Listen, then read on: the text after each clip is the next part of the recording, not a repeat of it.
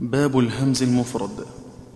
إذا سكنت فأن من الفعل همزة فورش يريها حرف مد مبدلا سوى جملة الإيواء والواو عنه إن لفتح إثر الضم نحو مؤجلا ويبدل للسوسي كل مسكن من الهمز مدا غير مجزوم مهملا تسؤ ونشأ ست وعشر يشأ ومع يهيئ وننسأها ينبأ نبأ تكملا وهيئ وأنبئهم ونبئ بأربع وأرجئ معا واقرأ ثلاثا فحصلا وتؤوي وتؤويه أخف بهمزه وليا بترك الهمز يشبه الامتلا ومؤصدة أو صدت يشبه كله تخيره أهل الأداء معللا وبارئكم بالهمز حال سكونه وقال ابن غلبون بياء تبدلا وواله في بئر وفي بئس ورشهم وفي الذئب ورش والكساء